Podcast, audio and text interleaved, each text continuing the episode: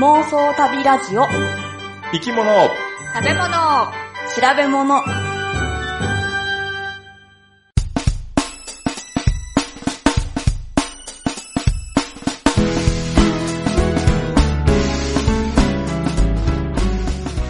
この番組は世界中の見てみたい生き物食べてみたい料理訪れてみたい国について好奇心旺盛な3人が調べたことをもとに妄想力を働かせながら語り合うラジオ番組です。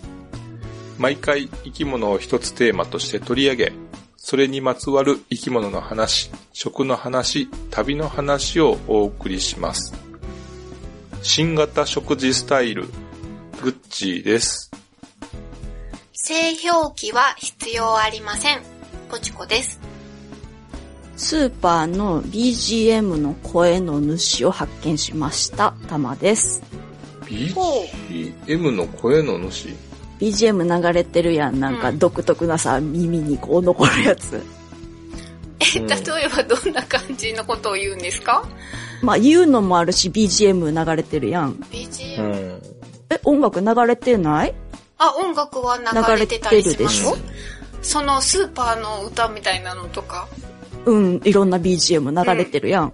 うん。うんうん。あれ、特に気にしてなかったんやけどさ、うんみかんを買おうとしてた時に、ふとなんか視線みたいなものを感じて、うん。パッと横を見たら、なんかね、うん小さい白いうん。ロボットくんみたいなのがこっちを見てて、うん、ペッパーみたいなやあそんなでっかくない、ほんまちっちゃいサイズなんやけど、あ。うん。でその今なんかちっちゃいのありますよ。そのロボットくんのお腹からうん。音楽が流れてた。つうん。あーあ、え、そのス、スーパーのスピーカーからじゃなくて、うん。ロボットくんのそんなちっちゃいところからだけそれが流れてたんですか？そうそう。結構さ、売り場によって流れてる BGM って違ったりするからさ、それは全そ部、う。その、まあ、名前は呼び込みくんっていう商品名なんやけど、その呼び込みくんがそれぞれの売り場に、こう、端っこの見えないところにピッて立ってて、で、呼び込むんだ、その、それぞれの、そのコーナーの、うん。なんか、今日の売りはこれですよ、みたいな、お買い得あ品は何々ですよ、録みたいな感じですか？あのー機能っていうのももちろんあるけど、BGM も流せるようになってて、お、うんへ買った状態では2曲。あって、うんこう、結構アップテンポな曲とボサノバ調の曲が入ってるやつで、へそれに気づいてね、ー。うん。すっごい気づくとね、視線が気になるの、スーパー行くと。あ、そっか、ちゃんと顔もあるやつなわけですね。と手があるんよ。ああ、で、動きはしないんです動かきはしない。ほんま、端っこの見えないあたりで、なんか微妙な笑顔で、BGM を流してるの。なんか堂々と真ん中にいてくれたらいいのにね。うん、端っこなんよね。結構ロングセラーらしいよ、これ。あ、そうなへーの、うん。私も見ましたもん。でも、私が見たのは、堂々と、なんかこう真ん中にいましたよえ。、呼び込みくんおった？呼び込んでるわけだったのかあどうか呼び込みわかんないくんは別にその呼び込。む専用ではなくて BGM を流すっていうやつやから。あ、うん。これ Amazon で調べたら17,380円やった。おー結構いい値段するな。うんまあまあでもうん、業務用やからな。個人で愛玩用じゃなければな。でそれぐらいの値段をしても会社の人がイうんンタビューで言ってたのが、うん。どうしても欲しいっていう子供がいてお母さんが買ってあげてた。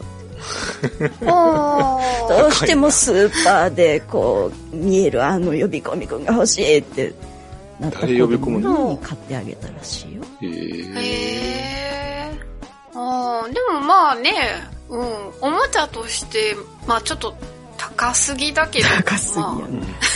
うんうん 高級なおもちゃやねこんなようなおもちゃだったら子供用でもっと安くないのかしらね。うん。でも結構ね、うん。機能がしっかりしてて、人感センサーとかついてるし。あー人が通ると呼び込んでくれるんだ。そうそう。まあ欲しい人は1万7000円ちょいで買えるよっていうのに気づいた話。あとはお母さんに泣きつくぐらいかな。そう、お母さん困るよね。困りますね。ちょっと高すぎるな。うん。うんで、ポチコさんは？うん。製氷機はいらんの？うん。うんあの、冷蔵庫に製氷機ついてます？お二人のお家って。うん、ついとるよ。前ついた、一応ついてるけど、すぐに壊れた。おお。ねえ、壊れたって作らなくなっちゃったんですか？いや、もう、普通、あの、なんていうの、あのうん容器を冷やすやつ、うん。昔ながらのやつうん。ああ、はいはいはいはいはいはい。を使って氷を作ってるけど。えー、あ、今は？うん。ああ、で、氷ってよく使いますか？普段。使わん。そんなに使わんな。そうですようね。ん。私も氷ってめったに使わないんですよ。うん。まあ、本当に製氷皿にちょっと氷があればいいし、あの、今は、なん使い捨ての製氷皿みたいなのがあるんですよ。あの、袋になってて、そこに水入れて縛って凍らせておくと氷ができてう、。うんん。で、まあそれを破って出せば氷が出てくるっていうのとかがあるので、うん。で、そういうの使ってるから全く、その製氷機能っていらないんですよね。うん。でう、ん。あの、もう昔からでも、うん。うん、製氷とか使わないから、この前、今の冷蔵庫を買うときにう、ん。製氷機能のないやつを探したんですよ。うん。あの、製氷機能の部分が無駄だと思って、うん。その部分何か入れられるのに、うん、そうやんな。空のタンクを入っね、うん入れてあるのってなんかこう、スペースの無駄じゃないですか。無駄無で、で、今の冷蔵庫を買った時も。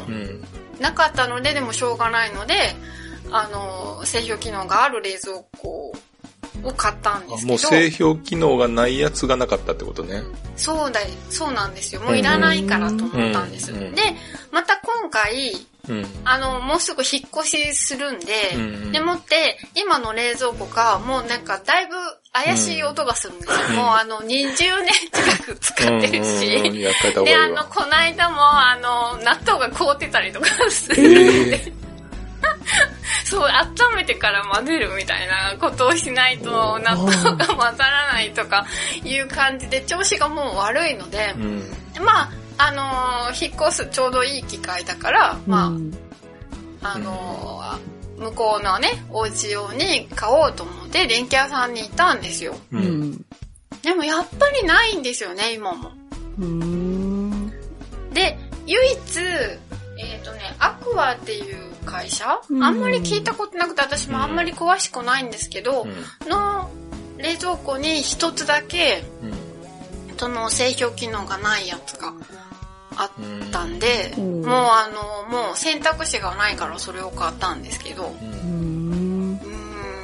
なんであれ製氷製氷機ついいてないんよいけないね。んでしょうんね。ほまいらんよね、あれ。ねうえ、ん。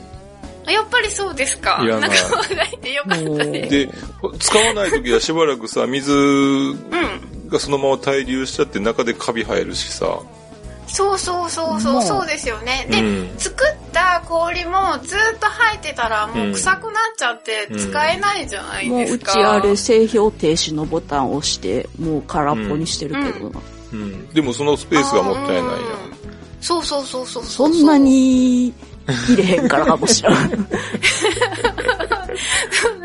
うち冷蔵庫結構いっぱい入れたいものがあるから、うん。で、あの、電気屋さんに製氷機能ないやつってないんですかって聞たら、うんえ、そんなの、そんなことを言う人初めてですみたいな感じで言われたんですよね。だから世の中の人はみんなすごく氷を活用しているのかなと思って、うん。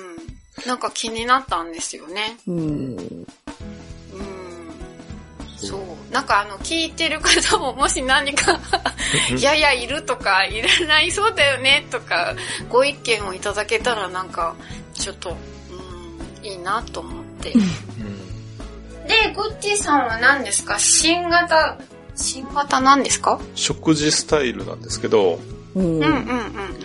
あの、先日家族で食事にえー行った時なんですけど、うん。ほい。他にもね、まあ何組かちらほらと、あの、家族連れの方が座っていたんですよ。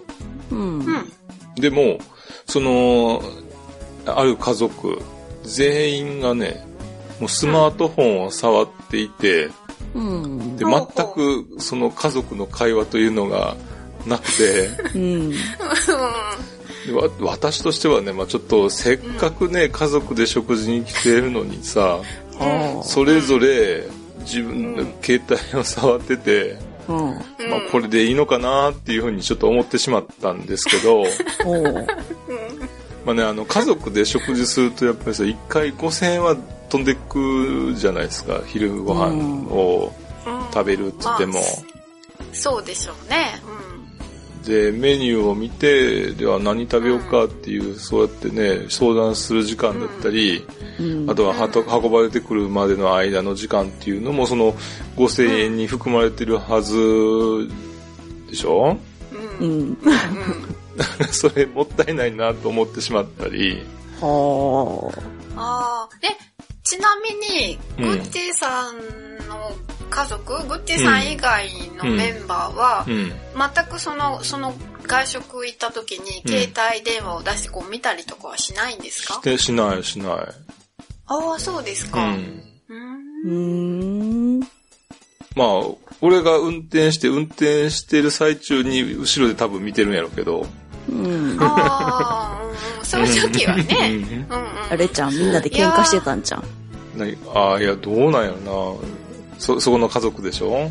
うん、家族も、そういう家族も見かけるし、私もっとすごいなと思ったのは、うんいかにもデートみたいな感じのカップルが、まあ、そうや言ってな。、面と向かいに座って二人ともなんか、それぞれのなんなんか携帯で、なんかた、なんか想像ですけど、それぞれ違うものを見てるってう。いうん感じがする時があって、なんかデートなのにこれ、な、なんかデートじゃないみたいだな、みたいな感じ。におせっかいだけど思ったりすることはありますね。そうそう。あとね、やっぱり、たまにね、ご飯をおごることもあるんですけど、うん。うん。まあね、ごちそうになるってことが分かっているのに、もう待ってる間さ、スマスマートフォンずっとじいじってるっていう。うーん。こっちもちょっとおごり、ねおおごりがいがないなと思ってしまったり。おごりがい。そうな、やっぱ自分としてはさ、やっぱり食事をさ、待つ間のこのコミュニケーションのための費用だと思って、うん。まあね、まあ相手が何を考えてるかはね、わからんところやけど。いや、でも多分もうなんか年代的なものなのかまあわからないあるとは思うけどね感覚が違うんでしょうね、うんきっと。た、ただね、ただね、この新型コロナウイルスが蔓延する、このね、2021年の2月においては、うん。実はこれこそ正しい食事のあり方なんじゃないかなと。ああ、みんなおしゃべりしないから。う。そう。ちょうどいいね全員、そう、食事以外の時間はみんなもうスマートフォンを見て、飛沫を飛ばさないという、そういう工夫が、ああ。そうね、それこそ、あのー何、会話もう、んお互いにこう家族の中で LINE で やり合ってたりしてる。ああ。うん、もう最終形態やけど。そうそうそう。まあでも本人たちが喋るのが楽しくないんやったら、それでいいんじゃない？うん。楽しくないのに喋るのは、うん一番時間の無駄やと思う。うん。あの、そう、なんかこう、グッティさんには申し訳ないんですけど、うん。なんか私子供の頃、うん。あの、うち必ず家族で、うんあの、食卓を囲まなきゃいけないっていう家庭だったんですよ。で、あのーまあ、その時はちゃんとテレビも消して、うんその4人 だけで4人でこうみんなで食べるわけですよ、テーブルを囲んで。うんで、父が必ず、今日は何かあったか話せって言うんですよ。学校でね。でも別にないものないじゃないですか。もうな特にその、し、あの、まあ、母親にだったら、うん。結構なんか気軽に普段から喋ってるから、うん。あの、し、なんかまあ、砕けた感じでいいからうん。話せるんですけど、うん。なんかこう、かしこまって何かっ て言われても、スピーチみたいになるな。ね。そうそうそう。だからそれ辛かったから、やっぱりその家族って意外とこう、もう、そう無理して話すのもな、あみたいな。、時代がちょっと、あの、早かったのかもしれないね。あーい今の時代を生きてればそれでよかったのかもしれない。あ、そうそうそうそうう、んそうですね。うん。まあ家族の中の誰かがそれに不満があるんやったら、まあ、うんまあみんなでどうにか解消すればいいけど、それでバランスが取れてて、そうみんなでご飯が食べれる、それだけで OK ってやったら、うんもうそれでハッピーなんじゃない？うん。じゃあそう、その家族に対して別にその、ね、どうこうしようっていう感じではないけども、まあそれはそれ、うん。人そそれぞれの、えー家のルールがあるし、で、今それが今の時代にマッチしてるとうん。いうことなのかなと思うんで。ということでじゃあ今回もですね、生き物の話をしながらあー進めていきたいと思います。ということでじゃあ本編いきますかね。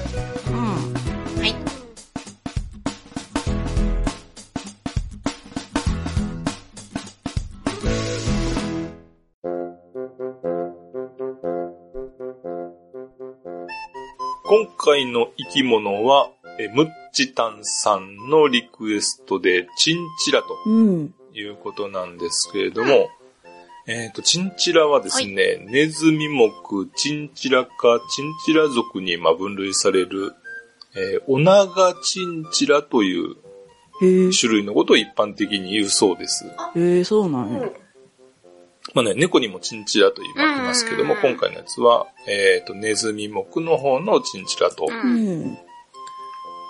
で、ただね、今のあの、オナガチンチラというもの以外に、うんタンビチンチラ、あるいはコスチナチンチラといううん種類もいるという説もありまして、切ない。まだちょっと、説、そう、分類学的にも議論がされているというふうに書かれておりました。うん。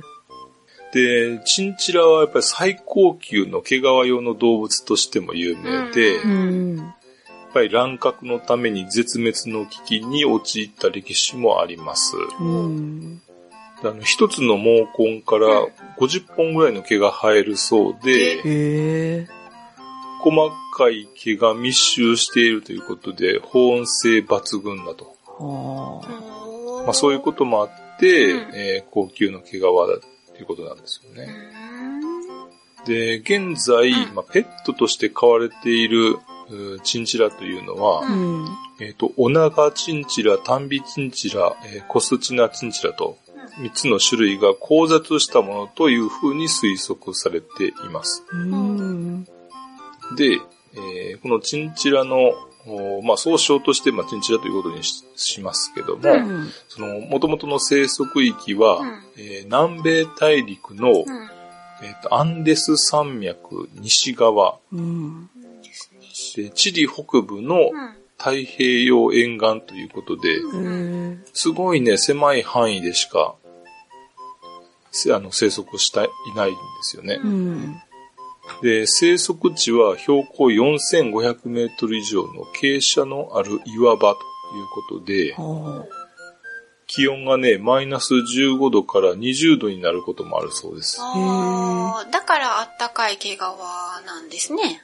そうそうそうそう。うんで、乾燥地域なので、うんまあ、雨も少なくて、うん。餌となる植物自体も少ないと。うん。12頭から100頭の群れを形成をして、うん。えー2から5家族が、まあ、岩の割れ目で、えーだったり、その穴にななったところに住んでいるそうです。うんえー、チンチラ100頭ってなんか、すいい景色やな。まあでも100頭バーっと出てきたらちょっと怖いかもしれないけどな。確かに。で、うん。夜行性らしくて、で、日中にまあ行動することもできるんですけれども、うん基本は夜行性と。で、餌は草の葉っぱや茎だったり、うん根っこ。で、き木の皮、うん。そしてサボテンや苔。まあいろいろ食べられるそうです。うん。で、飼育下での寿命はまあ最長で17.2年で、うん20年以上もまあ夢ではないんではないかと。結構長生きですね。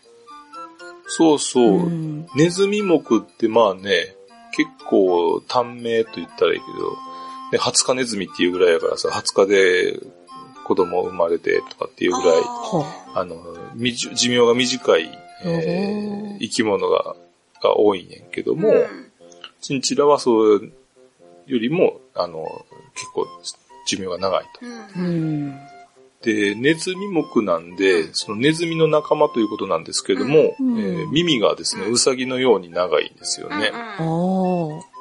かわいいね。でただ、まあ、尻尾が、うん、そうで、尻尾がね、長くて、うんえーウサギとは、まあその分、その点似ていないと。うん。で、大きさは、あーだいたい30センチ前後で、重さが500グラムぐらい。うん。うん。まあまあ、軽いっちゃ軽いよね。そうですね。なんか、抱っこしやすい感じやね。うん、うん、うん。まあ、うさ、うん、大きさ的にもウサギぐらいの感じかな。うん。うん。あ、でウサギよりも下回りとかちっちゃいかな。あの、重さが結構、うん、うん、軽い、ね。で、岩場で生活しているっていうこともあって、跳躍力が非常に強いと。うん。で、あの、近年ね、チンチラをペットにして飼う人がまあ増えているそうなんですけど、うん。ただ、うん。その、ペットとして飼う以上、うんやっぱり人間にとっても、んまあ、ペットにとっても、うん。ベターな関係を築く必要があるなと。うん。であの、人間としてはやっぱりね、癒しを求めて飼うわけなんですけど。ペットとしては、まあ、生活環境が大きく変わってストレスを感じているはずですよね。うん。家にな、岩場は作れんでな。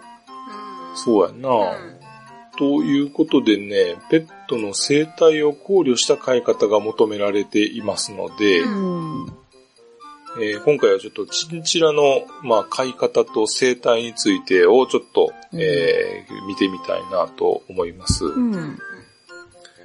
で、チンチラは先ほど群れを作るというふうにまあ説明したんですけども、うん。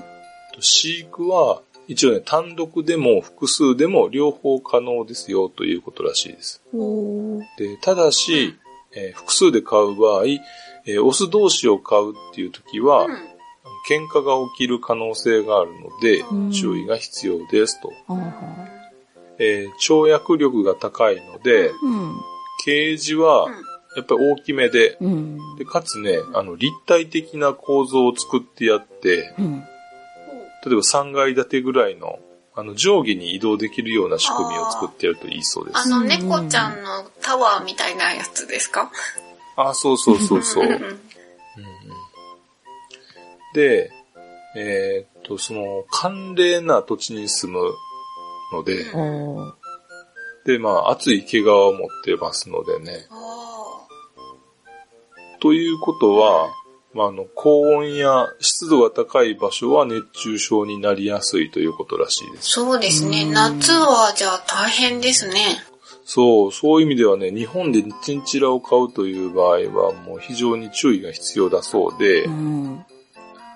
で、チンチラのその理想のお温度と飼育温度っていうのは、10から15度ぐらいだというふうに考えられております。人間だとちょっと寒いですね。寒い寒い。人間やったら本当は、プラス10度はないとさ、ね、一緒にちょっと暮らすのはちょっと難しい感じがしますね。で、21度以上で不快感を示し、ううん。32度以上では死んでしまうとああ。いうことらしいです。もうじゃあ、エアコンずっとつけるぐらいの気持ちじゃないとあかんな。うん。うん。そう。冬でもエアコンかな？のところによ冬は。は、でも外です。冬は外ぐらいでもあるんですよね。で、湿度はね、でも50%以下にすれば、うん。まあ、18から26までなんとか適用できるとうん。いうことらしいです。うん。で、熱中症になると、呼吸がね、激しくなったり、うん。えー心拍数が上昇したり、あとね、えー舌や歯茎がね、赤くなったり、うん。えーあとね、下痢などが症状として出てくるそうです。うん。で、こういった症状があったら、もう冷房器具だったりで、えー温度を下げると。うん。で、さらに、えー保冷剤などで体温を下げるとうん。いう処置が必要だそうで、で、実はその汗をかく感染がないということで、直接冷やすしか方法はないそうです。あそうなんだ。じゃあ、犬と同じですね。うん。あそう。でね、餌っていうのが、まあうん完全草草食動物なので、う。うん。えー牧草を中心に、えーチンチラ用のペペレットだったり野草を与えてあげてください。うん。で、餌やりは、まあ、活動を始める夕方にあげるといいということです。あ要はね、えー夜行性なので。あ。うん。で、食べる姿は、まあ、リスのように、あの、前足で、うんえー餌を掴んで食べると。うんうんまあ、その辺は愛らしいところですよね。うんそうですね。でね、昔はね、モルモットだったり、ウサギの餌を代用してたそうなんですけども。ぱね、必要な栄養素だったり、うんえー、まあちょっと必要な処処置というかが違うので、うん。まあできればうん専用の餌を使うとおすすめします。えー、専用の餌なんて売ってるんですね。あるみたいですねああるんですか、うんじゃあ結構買ってる人多いってことですか、結構ね増えてるみたいよ。うんええで、チンチラは、まあ、あの、降水量が少ない鉱山に住むということで、ううん。まあ、基本的には水分を多く必要としないんですけども、うんはあの、まあ、基本的に多分買ってるところは高温なところで買ってることが多いと思うので、あ。うん。えーいつでも飲める状態が好ましいと。うんあで、そういった飼育下では、1日あたり 40ml を飲むということもお報告されているので。まあまあ、まあまあ飲むよね。うん。意外と飲むな。うん。岩場で生活するそのチンチラっていうのはですね、うんケージの中だけでは、やっぱり運動量が、えー限られてしまうということで、うんケージから出して、うん。えー運動をさせる必要があるとうん。いうことのようです。いやいや、どう、どうやってさせる勝手に走り回るから勝手に走らせとけばいいんですか？それとも、なんか走らせるんですか？あね、中にはね、うんあの、くるくるくるくる回るやつあるやんか。はいはい、ネズミ用のやつ。えうんうん、ううんん。あれをね、入れてる、入れることも可能だということなんだけど。あ、の、あれもね、なんか個体によっては、やるやらないみたいなのがあって、ううん、ん。あの、好きが、好き嫌いが分かれるそうです。うん。で、ネズミの仲間ということで、その前歯がですね、うどんどん伸びてい、伸び続けるんですよね、うん生きてる間は。は。なので、まあ、木をかじらせる必要があると。うん。あの、金属製のケージをかじって壊すっていうぐらい、まあ、破壊力があるそうで。で、軽石を与えることも推奨されているそうです。で、お店では、まあ、チンチラストーンと呼ばれる専用のかじり石もあるそうで。ただね、あの、カルシウムをたくさん含むようなものをね、取り、取りすぎると、うん。尿路結石を起こす可能性もあると。注意が必要だそうです。うん。まあね、野生下ではその乾燥した、えー環境中の細かい砂で、えー砂浴びをするということをやってるそうなんで、飼育下でも、まあ、毎日やった方がいい、や、させてあげた方がいいですよと。あ。うん。で専用の砂と砂浴びのお容器というのがまたそれも市販されていると。いうことです。でね、このようにそのチンチラをまあ買うっていうことは結構大変かなと。う。うんん。一番やっぱネックなのは温度管理かなと思うんですけど、うんそうね。で、まあこの他にもまあいざという時に見てもらえるお医者さん、まあ獣医さんね、ううん。を確保しなければ、まあいけないのかなということでう、ん。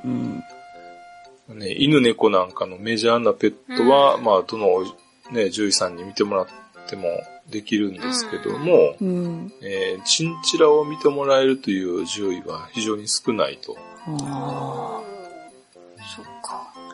で、チンチラなどは、そのエキゾチックアニマルというふうに呼ばれているんですけども、あ。うん。まあ、あの、エキゾチックって聞いたことありますよね。うんうん。こうでも、具体的な意味ってなんか、おぼろげだなというふうに。確かに。前なんかメールいただいた中に、エキゾチックアニマルっていう名前ありましたよね、言葉がね。うん、うん、うんあだ。うん。それで初めて知りましたもん。ああ、うんエキゾチックといえばね、郷ひろみぐらいかなっていう。うちも先から脳内に浮かんでた。でもなんか違うしなと。そう。エキゾチックジャパンって言われてもな、どういう意味かちょっとわからんね。そのあれも意味はわからへんねんけど、うんで、エキゾチックっていうのは、うんまあ、元々の意味としては、異国の情緒だったり、雰囲気のある様。ああ、そっか。うん。うん。あるいは、風変わりで奇妙であると。あまあじゃあ、チンチラは風変わりでもあるし、まあ異国のね、動物だし。異国というか、どちらかとやっぱり、うん、風変わりというか、あの、チンチラ以外にも、えーハムスターだったりマウスラットだったりあ、シマリスとか、プレリードッグだとか、あ割とそのメジャーなのも、エキゾチックアニマルなんですか？う。うん。ん。まあ、基本、ちょっとわからんけど、そういった分け方が何ともわからないけど、ん。犬猫あ以外意外のものについてうは、んうん、はエキゾチックと呼んでいるんではないかなと思うんですけど、うーん。なので、うんまあそういったのをですね、見てもらえるところを、うん。まず買う前に調べる必要があるんじゃないかと。うん。そうね。遠かったらなかなか大変よね。そうですね。うん連れて行かれないですもんね。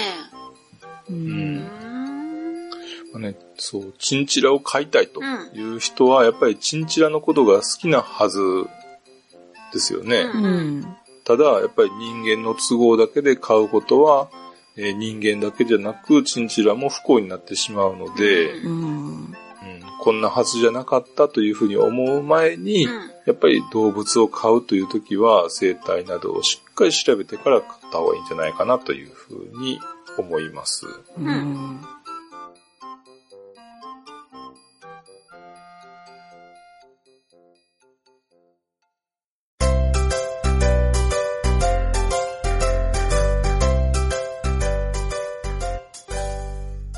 グッチーさんがさっき言ってたみたいにチンチラは砂病するね。うんうん。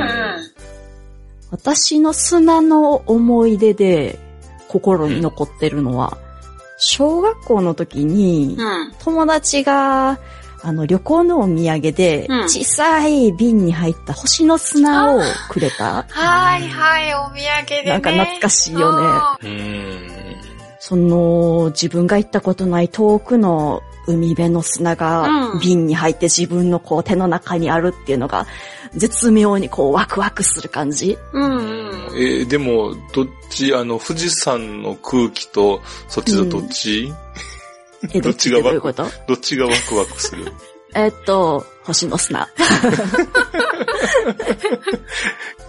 そう。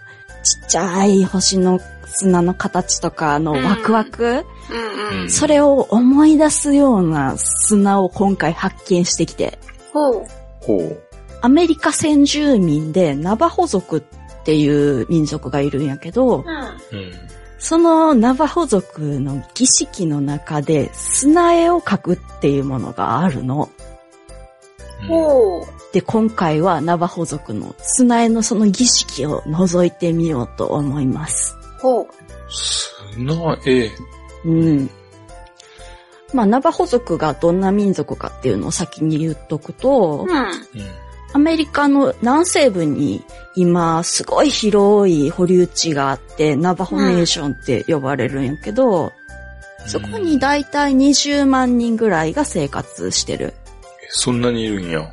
そう、ナバホ族自体は30万人ぐらいいて、そのうちの20万人ぐらいがすごい広い範囲のナバホネーションに住んでるって感じ。で、これ国旗を見ると、うん結構ナバホのところがどういう場所なのかっていうのがわかりやすくって、うん。国旗の下地の色は、うん。それこそ砂みたいな黄土色をしてて、う。うんん。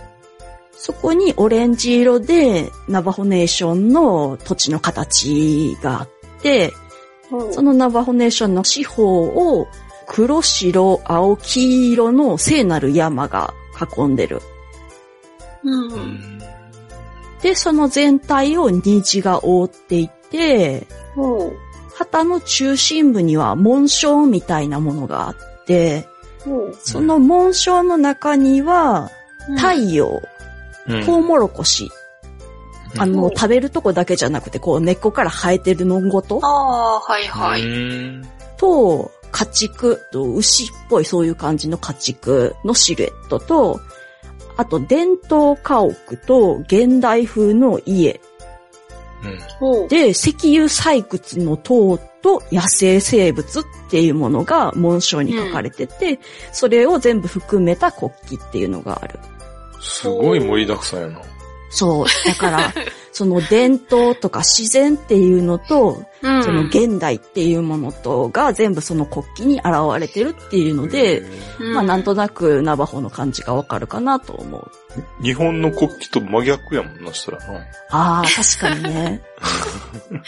このさっき言ってた砂絵、うん。これが作られる儀式っていうのは、ちゃんとっていう病気の治療とか、うん。魔除けとか、そういう目的でされる儀式の一幕で砂絵が作られる。ほう。うん。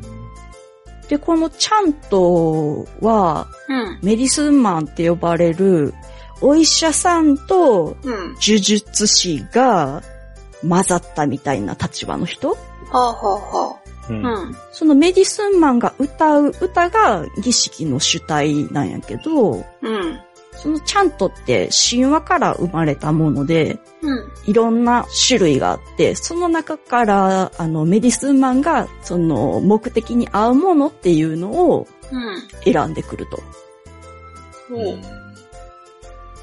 この儀式がね、結構長くって、うん。まあそのちゃんとによるんやけど、うん。まあ短かったら数日、長かったら9日ぐらい。そんなに長か。そんなに？へーじゃあ、実際に、ちゃんとで、砂絵が描かれてるところを覗いてみようかと思います。うんうん。いいですか？妄想してくださいね。はいはい。ううん。今日のこのナバホネーション結構寒いストーブが焚かれるぐらい。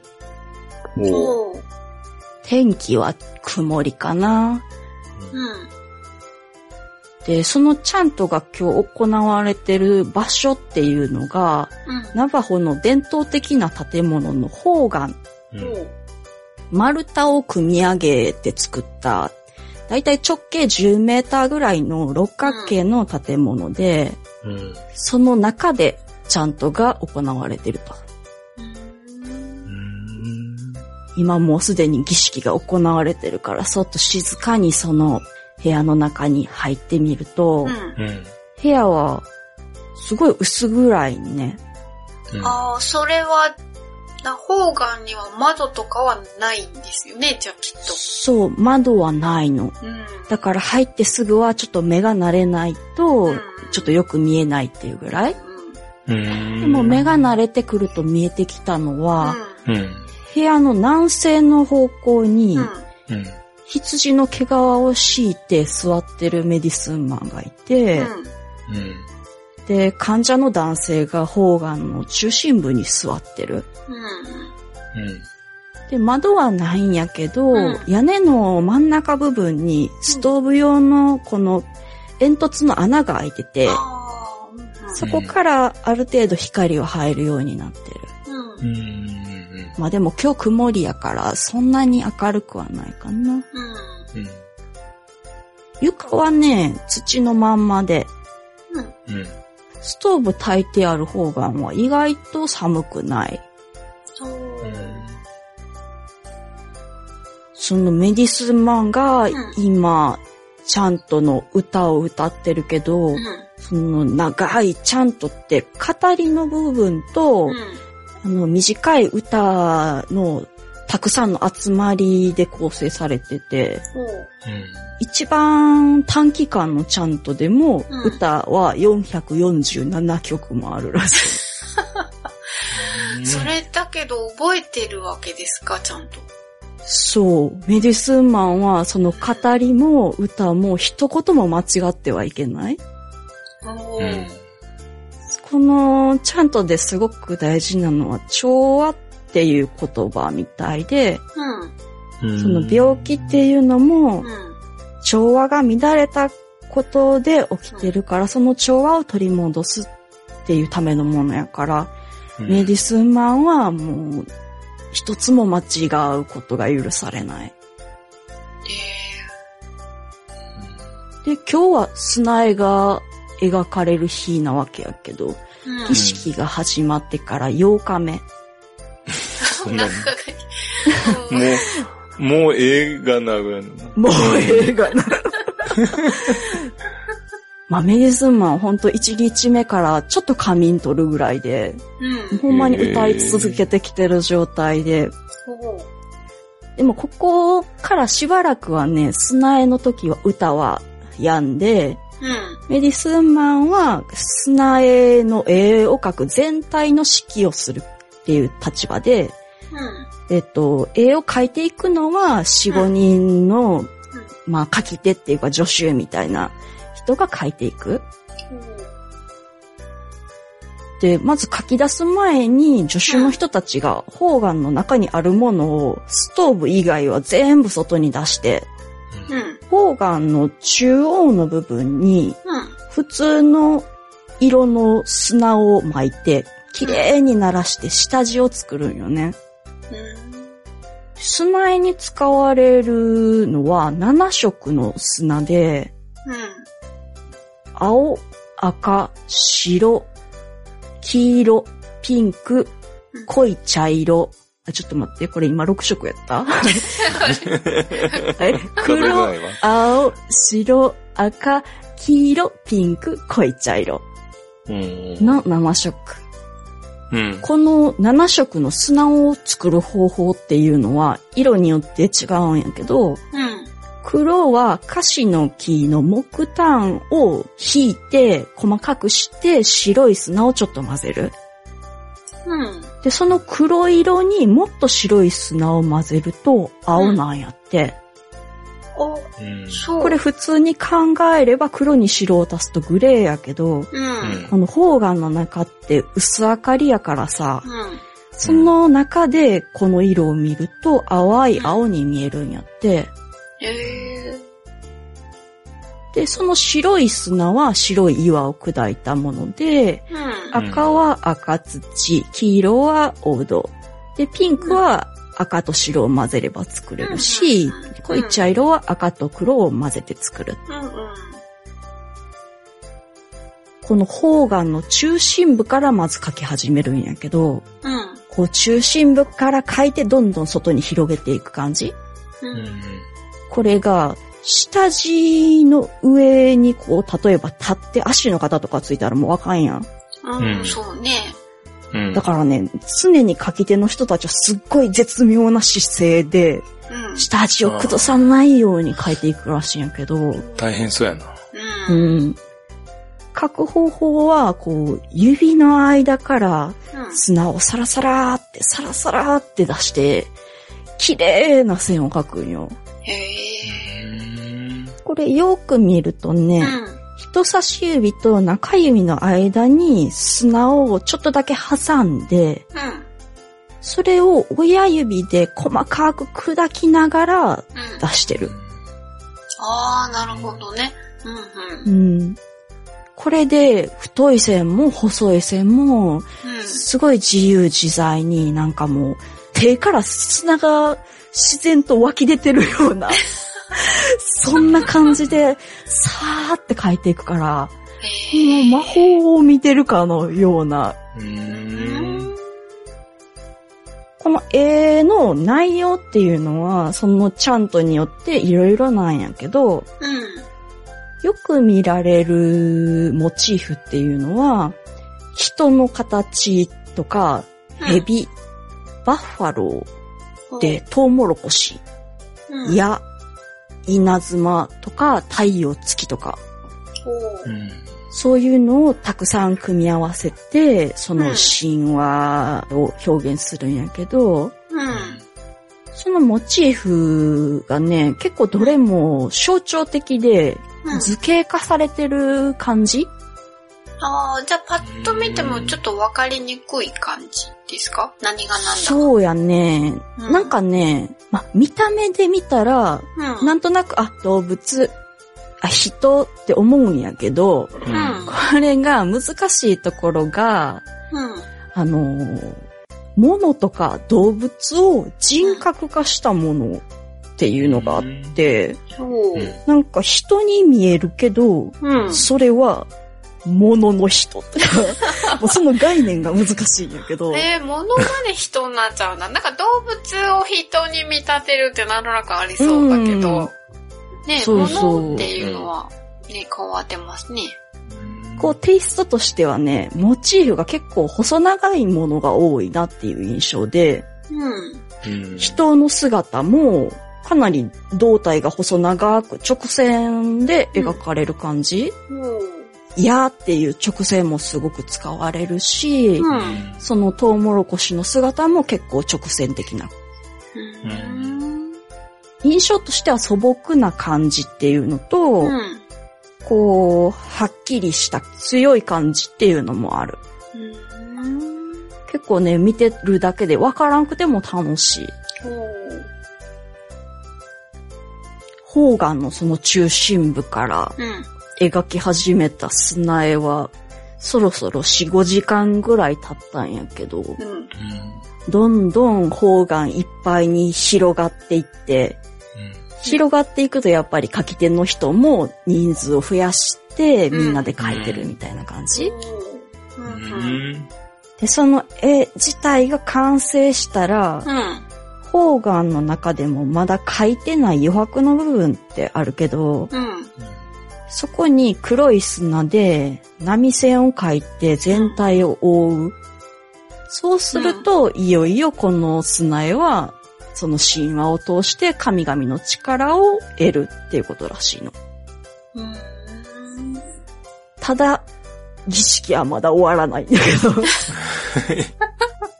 で、このメディスンマンがこの砂絵の上に供え物であったり、祈祷の道具とか、うん。その後患者が飲む薬っていうのを決まった場所に配置して、うん。でその薬が結構面白くって、トウモロコシをひいた粉とうん薬をこう混ぜて丸めて、うん。うん。で、最後に花粉をまぶすの。花粉？トウモロコシの花あ粉。トウモロコシの花粉。そう。その配置が進むとメディスンマンがまた歌い始めるんよね。うん。うん。そしたら患者の男性は今度はボディーペインティングを受けるの。もうこれはね、砂絵に似てる。ふ砂絵に使われたようなモチーフが体に描かれて、月とか太陽とか。うん。うん。で、メディスンマンが砂絵の中に描かれてる神々のその絵の足元の部分から砂を取って、その男性の足にかける。うん。腕には腕の砂、頭には頭の砂と。ほそうすることでその神々と一つになった男性がう。うん。最後にその花粉の薬を飲む。ああ、はいはい。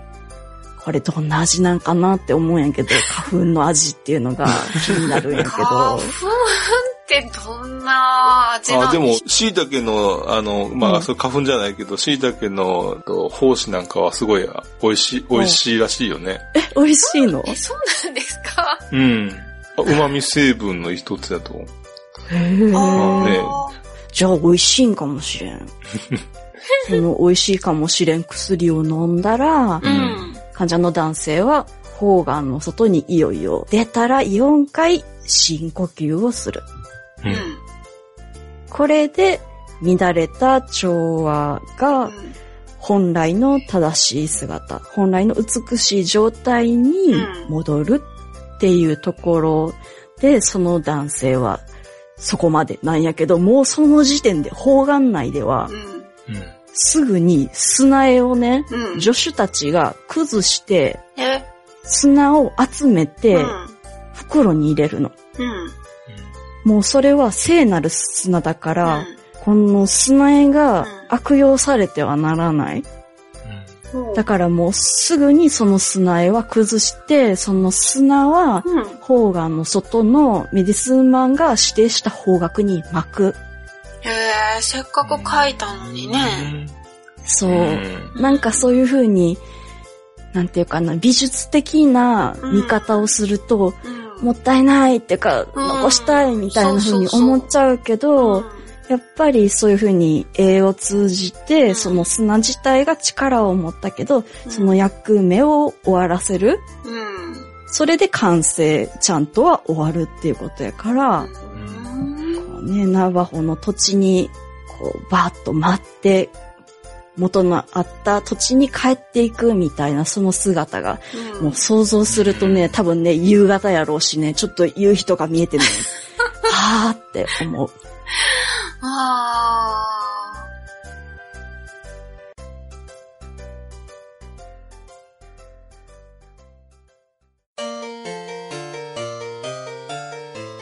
えっと、グッチさんの話にもあったみたいに、チンチラの前歯はずっと伸び、う伸び続けるんで、うん。なのでまあ餌は、あの、まあよく噛まなきゃいけないようなものが適してるっていううん。ことなんですよね。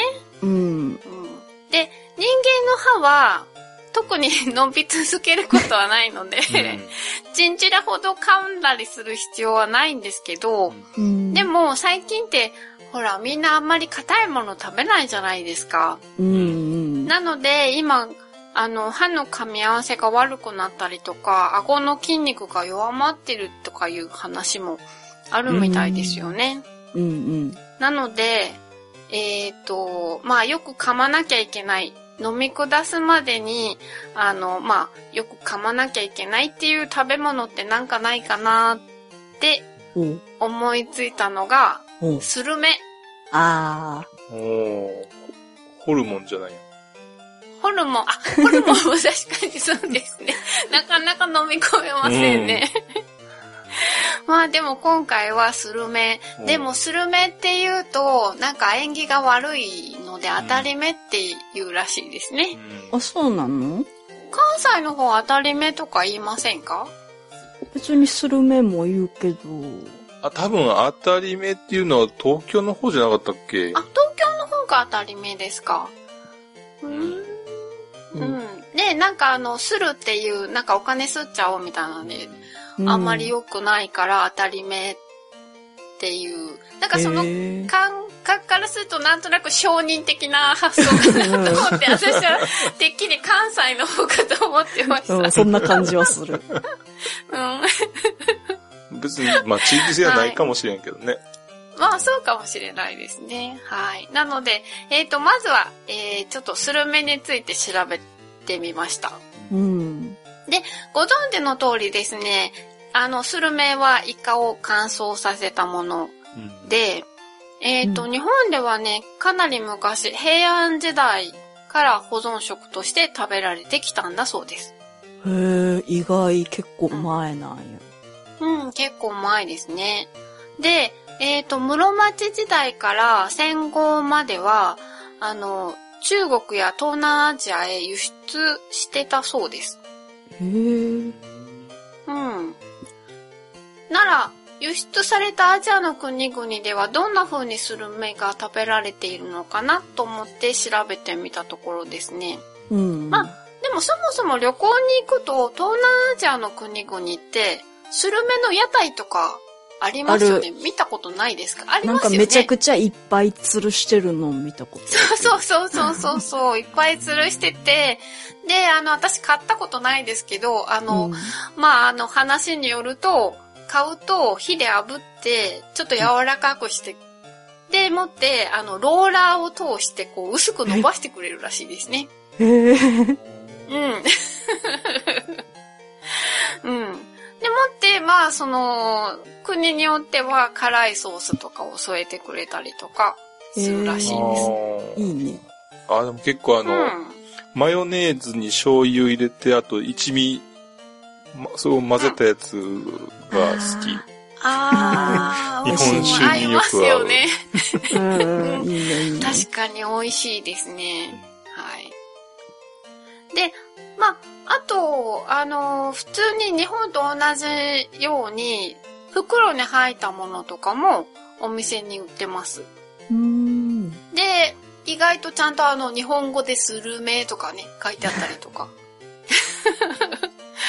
するんですけど、で、東南アジアの国でも、スルメがよく食べられている国っていうのがあって、えっ、と、それはシンガポールです。へー。うん。なんでもですね、シンガポールって、あの、街をきれいにしておくために、うんチューインガムの製造も販売も持ち込みも禁止なんですね。うん。あ持ち込みもあかんの？うん、ダメなんですって。あの、えー。持ち込んだりして、それが、あの、ね、バレちゃうと罰金約80万円だそうです。すごい金額取られるそうですよ。皆さん、あの、気をつけてくださいうんね。これは気をうんつけシンガよポール行くときね、ガム持ってっちゃダメみたいですよ。あの、ただし、あの、シンガポール政府が登録した、あの、ニコチンガムっていうのだけは薬局で売ってて、な、それだけは許可されてるそうですけど。はいガム食べたかったらみんなそれ買うしかないってことや。でも別にニコチンガム買う必要ないので、で、ガム欲しい、なんか口寂しいなとか、なんか噛みたいっていう欲求ってありますよね。うんそれを満たすためにみんなが食べてるのがスルメなんですって。なるほどね。うん。で、あるスルメの、あの商品のパッケージには、うん chewing gum of the Orientals って書いてあるそうです。まあ東洋のチューインガムってことですね。うなるん。ほどなやっぱ、り、ね、なんか噛みたいですよね。噛みたいんやな、やっぱり。うん。ねえ、まあそういう時にスルメがぴったりと。で、まあお菓子としてっていうかまあそういう、まあそうですね、お菓子として食べるのではなくて、えっ、と、中国に行きますと、うん。まあ中国の料理ではですね、スルメを水で戻して、あまあ、あの、イカに戻してっていうことですうね。ん食材として料理に、あの、使うんだそうです。へえ。結構綺麗に戻るんかな。それがですね、私ね、あの、昔、うん戻してみたことがあるんです。そうなんや。あの、実はですね、うんあの、うちの父が、あの、昔スルメ大好きだったんですよ。やっぱ酒のつまみに行って行って。うんうん。で、なんか大袋を買って、お前にもやるみたいな感じでくれるんですよ。行くと帰りにあの大きな袋くれたりするんで、うんもらって帰ってきたんですけど、私はあの、スルメ、あの、少し食べるのはいいんですけど、うん。あんまりたくさん食べると、なんか消化に良くないのか、あんまり、なんかお腹の調子があんまり良くなくなるんですよね。うん。だか、ら食べきれなくて、うん。でも捨てるのはもったいないし、うん。で、これ水で戻して食べたらいいんじゃないかって思ったんですよ、煮て。で、やってみたんですけど、うん。あ、ちゃんと戻らないですね、水では。重曹が必要なんでしょ？そうなんですよ。そうなの実際言っちゃいましたね。失礼。ダメです。先取りしちゃう。はい、すいません。そうなんですよ。はい。で、その時ダメだって、その時は結局、でも、あの、美味しい出汁は出ます。うん。あの、イカの。で、そのイカの美味しい出汁で、あの、大根とか煮て食べて美味しかったんですけど、うん。そうなんですよ。あの、ちゃんと戻すためには重曹につけないといけないんですね。さすがそそうやっていなせばよかったのか。いや、先に答えを言われた場合の、こう、返し方っていうのがさ、もう固まっただけだったらダメだよね。そうですね、確かに。ま あだんだん口も上手くなってきますね。うん。はい。でですね、えーっと、そう。で、まあ、重曹、えーっと、まあ、お水の中に重曹を入れて、でう、ん重曹だけどあんまり入れすぎないでくださいね。入れすぎると重曹、あの、苦くなるんでね、苦味が出ますよね。うんなので、だいたい、えーっと、調べたところ、だいたいお水1カップに小さじ1杯ぐらいうん。の感じで重曹を入れていただいて、で、丸1日、浸しておきました。やってみました。うんそしたらやっぱりほんと柔らかく戻りました。ちゃんとあのー、噛み切りやすい、あのー、イカ、イカなんですけど、うん。だけどやっぱりその生のイカには戻らないわけですよ。うん。あの、切り干し大根を、ね、あの、柔らかく戻しても、うん普通、その生の大根みたいには戻らないのと同じで、うんやっぱりなんかこう、生のイカとはちょっと違うんですけど、うんでも、うんそれはそれで美味しい。うんへー。うん。で、なんかあの、中国料理だと炒め物にするらしいので、セロリと一緒に炒めて食べたんですけど、うんこれね、なかなかいけますよ。ああ、美味しそうう。ん。よかったら試してみてください。うん、やってみたい。え、あの、うん重曹の入った戻し汁っていうのは使えるの？あー、使いませんでした。炒め物にしたっていうのもあるし、やっぱり重曹入ってるとちょっと味があんまりかなとも思ったりして、うん。はい。まあ、あれだったらグッティさんやるときにちょっと飲んでみてくださああ。お願いします。い。ぜひぜひ。でですね、そうだな、重曹ってすごいなと思ったんですよ。うんさすが魔法のパウダーと思ってね。うん あの、私の今持ってる重曹のパッケージに魔法のパウダーって書いてあるんですよ。いろいろ使えるもんな。うんそうそう、さすがと思って。で、いろいろ使えるし、で、これまでも結構料理の下ごしらえに重曹って私使ってきてたんですよ。うん。例えばですね、エビチリ作るときう。うんんうん。あのー剥いたエビを、あの、重曹を溶かした水にちょっと、ちょっとの間つけとくんですよ。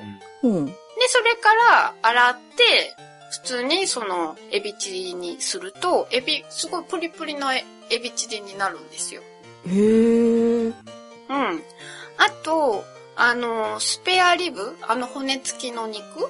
うん。の唐揚げ作るときとかは、あの、スペアリブを、うんえっと、下味の調味料と、で、それにちょっと重曹を入れて、半日ぐらいつけといて、おう。で、それに粉をつけて揚げると、うん。結構柔らかくできるんですよ。へえ。あの、重曹を入れないと、けスペアリブってそのまま、あの、調味料で下味つけただけで揚げると結構硬くなっちゃって、こう、食べにくいじゃないですか。うんうん。でも重曹を入れて下味つけとくと、あの、柔らかくなるんですよ。へえ。うん魔法のパウダーやな。そうなんですよ。そう、あと鶏の胸肉とかも、重曹とお塩入れたお水につけとくと柔らかくなりますしね。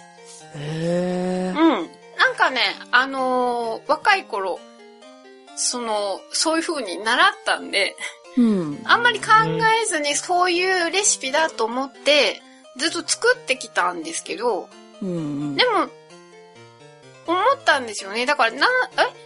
重曹のこの柔らかくなる、ね、とか、あとエビがプリプリになる効果って、うんどっから来てるんだろうなと思って。うんうん。気になる。うん気になりますよね。なので、今回調べてみたら、えっ、と、重曹がお肉とか、まあそういうもののお肉のうん。保水性に影響するんだそうです。水性。保水性、保水性が上がるんですね。で、ちょっとここら、ここ難しい話なんですけど、おう。お肉のタンパク質の、うんえー東電点。東電点っていうのは私もあんまり詳しくないのでよくわからないんですけど、プラスイオンとマイナスイオンの値が等しくなり、電荷がゼロになる時の pH なんだそうですほう。まあなんかこう、うん、まあそういうことです。で、その pH がご あの5.5ぐらいなんだそうです、お肉の場合。うん。で、この5 pH5.5 っていうのが最も保水性が低い状態なんですって。へえ。で、そしてこの pH5.5 よりも酸性やアルカリ性に触れると、触れるっていうか、酸性やアルカリ性になると、うん。酸やアルカリ由来のプラスイオン、またはマイナスイオン同士の静電気的な反発によって、うん。あの、筋肉の繊維がほぐれて、で、ほぐれるでしょ？ほぐれると繊維同士の間の間隔が広がりますね。で、その中に水分が入るので、水分を多く保持できるようになるんだそうです。うん。うん。なんかちょっと分かったような分からないよそう。な感じなんですけど、あの、私もこれ以上は説明できないで、まあ、あの、ざっくり簡単に言うと、うん。お肉を酸性やアルカリ性の液体に漬け込むと、うん柔らかくジューシーになるよっていうこと。あ、わかりやすい。はい。うん。でですね、えっ、と、筋肉タンパク質に対する結合水の割合。まあ、ざっくり言うと保水力ですね。保水力と pH の変化を調べたっていう表があったんですけど、うんこれを見るとですね、えっ、と、まあ、お肉のそのまんま何にも処理してない場合は、pH が5.5なわけですよね、大体。うん。これだと、保水力が40%です。うん。でですね、重曹水ですね。これ、は、pH が8.2あります。うんまあ、アルカリ性で8.2。それだと、保水力は110%なんだそうです。110%だよ。随分ですよね。だから、その、うん何にも処理してないのよりも。で、あと、あの、よくお肉ってマリネにしてから、あの、焼いたりとかもしますよね。ね。で、その時って結構レモンとか、ワインとか使うじゃないですか。うん。うん。で、レモンの pH は2.1。ワインの pH は、えー、2.4ぐらいなんだそうですけど、これ、れだと保水力が、えー、90%です。うん重曹ほどではないけど、もうなんかかなり保水力が上がってます。そして、あと、あの、タンドリーチキン作るときって、ヨーグルトに漬け込みますよね。うんあうん。ヨーグルトの pH は4ぐらいなんだそうです。うん。で、えーこれのほ、え pH4 の場合、保水力が100%になるんだそうです。へーということで、なるほどな。うん。納得感がすごい。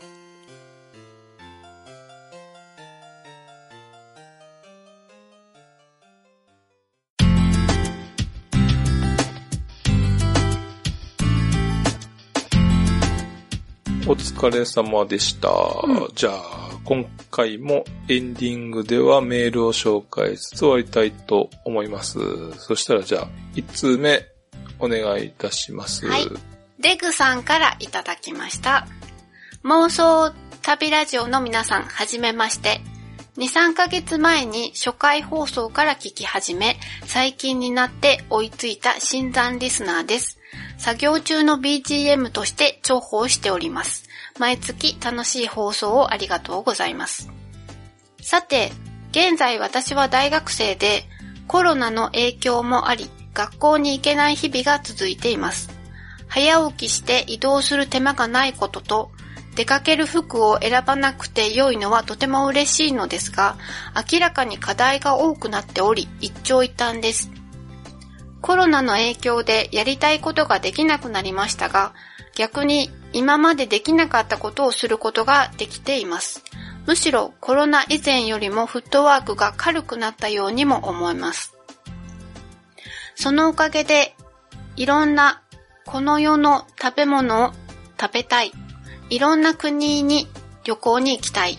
かっこ貧乏学生に海外旅行は難しいので悲しいです。と思うようになりました。人生は一度きりなので、やりたいことはどんどんやりたいですね。グッチーさんの動物トークで動物園に行きたくなり、最近マナーを守って一人で動物園に行きました。時間や周りの人の顔色を気にせず、気ままに動物園を巡ることで、とっても有意義で楽しい時間を過ごせました。長くなりましたが、よく食べ、よく寝て、元気に毎日を過ごしていただければと思います。それでは、ということです。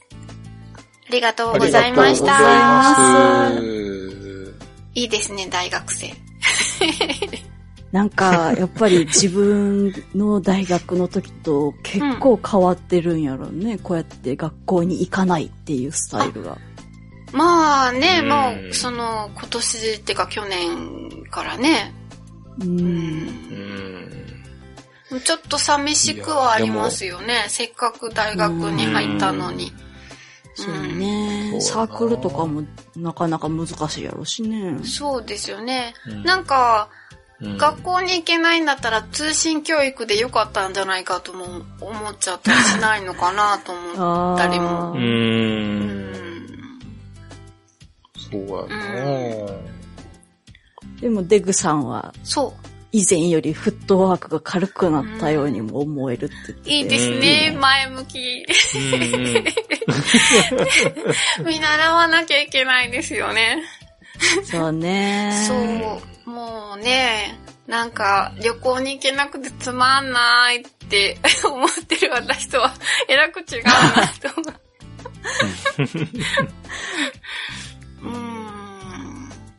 でも課題が多くなってるっていうのは、うん。これは辛いな。ねうえ。ん。多分これぐらいはできるやろって思うことをみんなが課題出すからなんじゃない？今まではさ、まあ授業だけで済んでたのがさ、あ今度は授業プラス課題みたいなのはみんながやるようになったら、うんそっか。たくさんいっぱいいっぱいになるんじゃない？ああ、それはそれで大変だな。う。うんーん、そうですね。うん。うん。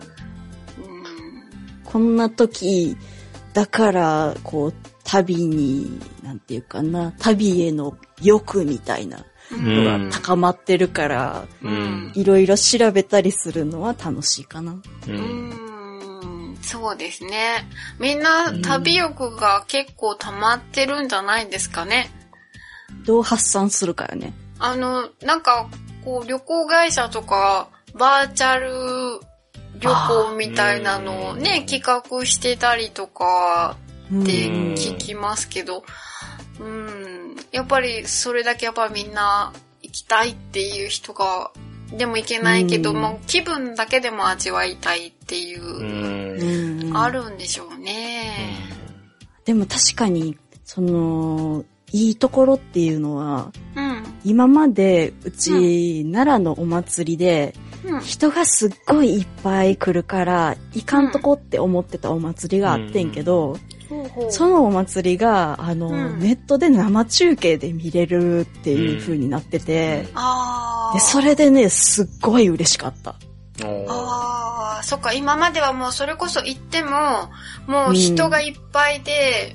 なんか見れないみたいな近くではっていうものがね。お家で初めてその雰囲気も見れるし、うん。なんか、実際行っても聞こえない音とかも拾ってたりして、うん。そういうのも楽しめたりとか、うん。割とそのコメントでうん。似てる人同士のこう感想の投げ合いみたいなのもあったりとかして、これはいい楽しみだなと。ある意味旅行気分を味わえるかなっていうところはあったね。ああ、へえ。確かにそういうのいいですね。うんうんでももう、それを見たから、次はでも、なんかこう、なんていうの、今まで通りのこう人がいっぱいのやつを見たいって感じもしませんか、してない。あ、してないんだ。いや、そうですか。インドア派やから。そうですね。そうなんだ。いや、ね、そうやってそういうのを見るのも私の場合は、あの、楽しいとも思うけど、でもそれを見ると、やっぱり、もう来年でも再来年でもいいけど、やっぱり人がいっぱいのそういう実際にこう行ってみるのをやりたいなっていう、やっぱり欲がなんかこうどんどん溜まってくるうん。ですね、私は。うんアウトドアインドアでもない派んですけどとアウトドア派のこう、なんかストレスの方向が違うの。そうかもしれない。え、グッチーさんどうですか？旅行行きたいなっていう欲は出てこないですか？うーん、そうでもないかもしれんな。思ってたよりは。あ、そうですか。うん。まあでも、うん、まあ出たいなとは思うけど、う。うんん。渇望するってほどでもないかなっていう。ああ、そうですか。うちは特にこの調べ物でうん。毎月発散していってる部分はあるかもしれない。そうですね。タマさんいつも毎月どっかへ旅行に行ってるからいいですよね。そうそういう意味では精神衛生上いいってことね。そうそう。今月もいいとこ行ったな、みたいな感じがする。確かにね。うんうんうんうん。そっか。でもありがとうございまはい、あした。りがとうごありがとうございました。じゃあもう一通お願いします。はい。毎回お三方ののほほんとしたお話を楽しみにしております。ミスターキュウリです。8月の回でムツゴロウをお話ししておりましたが、タイのバンコクでもムツゴロウと思われる種類が多数いましたのでご報告しておきます。添付ファイルのようにバンコクのサムットチェディ船着き場にムツゴロウらしきものが多数いました。サムットチェディ船着き場は戦艦ミカサと同年代に作られた日本製の戦艦があるメークロン号記念館のバスの出発地です。バンコク中心地から BTS と渡し船でドローカルバスで行ける怪しいのんびりしたスポットです。ぜひともポチコさんにコロナ騒ぎが収まったら釣り竿を持って行ってほしいスポットです。メクロン号記念館は軍基地の中で多分釣りは無理かと思いますが、うんサムットチェディーフの月場はお寺とか怪しい観光スポットもありましたので、釣りはできるかと思います。かっこ保証しません。ぜひともコロナ騒動が解消したらチャレンジしてください。メイクロン号記念会の近くにある軍レストランは安くて美味しくておすすめです。ではでは、ということです。ありがとうはい、ありがとうございますした。ねえ、行このってみたい添付です。ファイル、あ、行ってみたいね。うん行ってきてよ。うん。うん。うん、添付ファイルで動いてる生物が映ってるけど、こうんれはやっぱり？そうなんですか？いや、ムツゴロウの仲間っていうのはいるようなんやけど、ムツゴロウではないみたい。ほうほう、うん仲間かね。そう、ムツゴロウはその青い点々がたくさんあるんやけど、あうあ、ん。今あの、写真で、あの動画で送ってもらったやつにはその点々がないのかなっていうふうに思うので、あなんか泥の上をね、ーうん。なんか、前足で進んでる。そうそうそう動き的にはムツゴロウっぽい感じがしますけどね。そう、私去年、有明海に行ったんですよ。うんあの、佐賀県に行って、うん。でも、ムツゴロウ見られなかったです。うん。時期的なものもあるかな？どううなんでしょうね。いや時期的にちょうどまだいるはずの時期だったはずなんですけど、やっぱりなかなかね、難しいんですかね。去年はあの、大雨で結構数減ら、減ったって言ってたからね。ああ、そうですか。うん。でも、すごい、あの、有明海に行って感動したのは、その、いた日は、すごい水が引いてて、う。うんん。で、次の日はもうちゃんとあって、その、やっぱりこの道引きのこの、なんて幅がもう、半端ないんですよね。確か日本一とかやったうん。よね。うんうん。そう。へーうん、そう。でもこれあの、で、あのーまあ、今、今はもう、その、まあコロナがあるので、あそういう体験とかやってないみたいなんですけど、あのーこれまでだと、ムツゴロウ、ムツゴロウ釣りってちょっと変わってるんですよね。普通のあの、竿で釣るん、あの、魚釣りみたいなので釣るんじゃなくって、うん。なん、なんて言うんで引っしょうね。掛けるみたいなやり方でやるよね。そうそう、うんシュってこうなんか飛ばして、それね、あの、は、箱の下に、なんでスキー板じゃないですけど、うんあの、みたいなのがあるのに乗って、こうピューピューってこう動いてって、うんなんかこう、竿でこうピューと投げて、なんか引っ掛けるんですかね。なんか、あの、そういう体験もあるらしいんですよね。その有明海のところに行くと。で、そういう名人の方がいらっしゃるらしくて、なんか申し込むとその名人の方が教えてくれるっていうのもあるらしくて、で、もうあの、その随分前から、これ絶対行ってみたいって思ってたんですよ。で、着替え持っていかなきゃねとかって思ってたんですよね。だって泥だらけになるでしょ、絶対。うんなる。そう。で、すごく楽しみにしてたんですけど、さすがにそういうのは今はできなくて、あの、うんはい、ただ有明海を眺めるだけだったんですけど。うん、そっか。そう。だからこのバンコクのこのムツゴロウもどきも、なんか撮り方が多分、ここはここで何かあるんじゃないかなと思うんですよね。日本と違うスタイルスのやつが。タイルか同じようなスタイルがあるのか、なんかそれもちょっとなんか気になるなって思うんですようね。んうん。うん。でも可愛いこのムツゴロウもどき。割と可愛い。うんうんうん。めちゃくちゃタイに行きたくなってる。ううん、そうやな。行きたいな、またな。ねえ。いや、やっぱりみんな行きたくなってるじゃないですか。この軍レストランでご飯食べたい。うん、食べたいですね。でもそのなんかちょっとここら辺怪しいだし、あの、ローカルバスも、ただのローカルバスじゃなくて、ド、ローカルバスって書いてあるのが、うん。いいねう。ん、ちょっと微妙ですけど。うんはい。いや、これはいい情報を教えてもらったよ。ねえ、ありがとうございありがました。とうございました。ありがとうございましたということで、今回もまあね、メールを紹介しつつ、えー、いろいろとお話をしてきておりましたけども、一応この辺で終わりにしたいなと思います。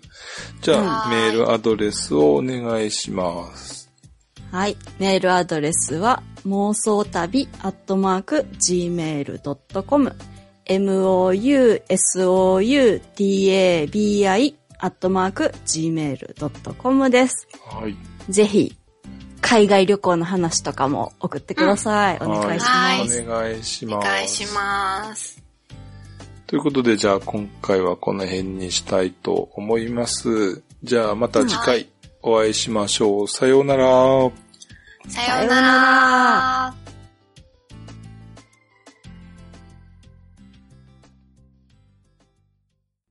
この番組は、バックパッカーを応援する、たびたびプロジェクトの提供でお送りしました。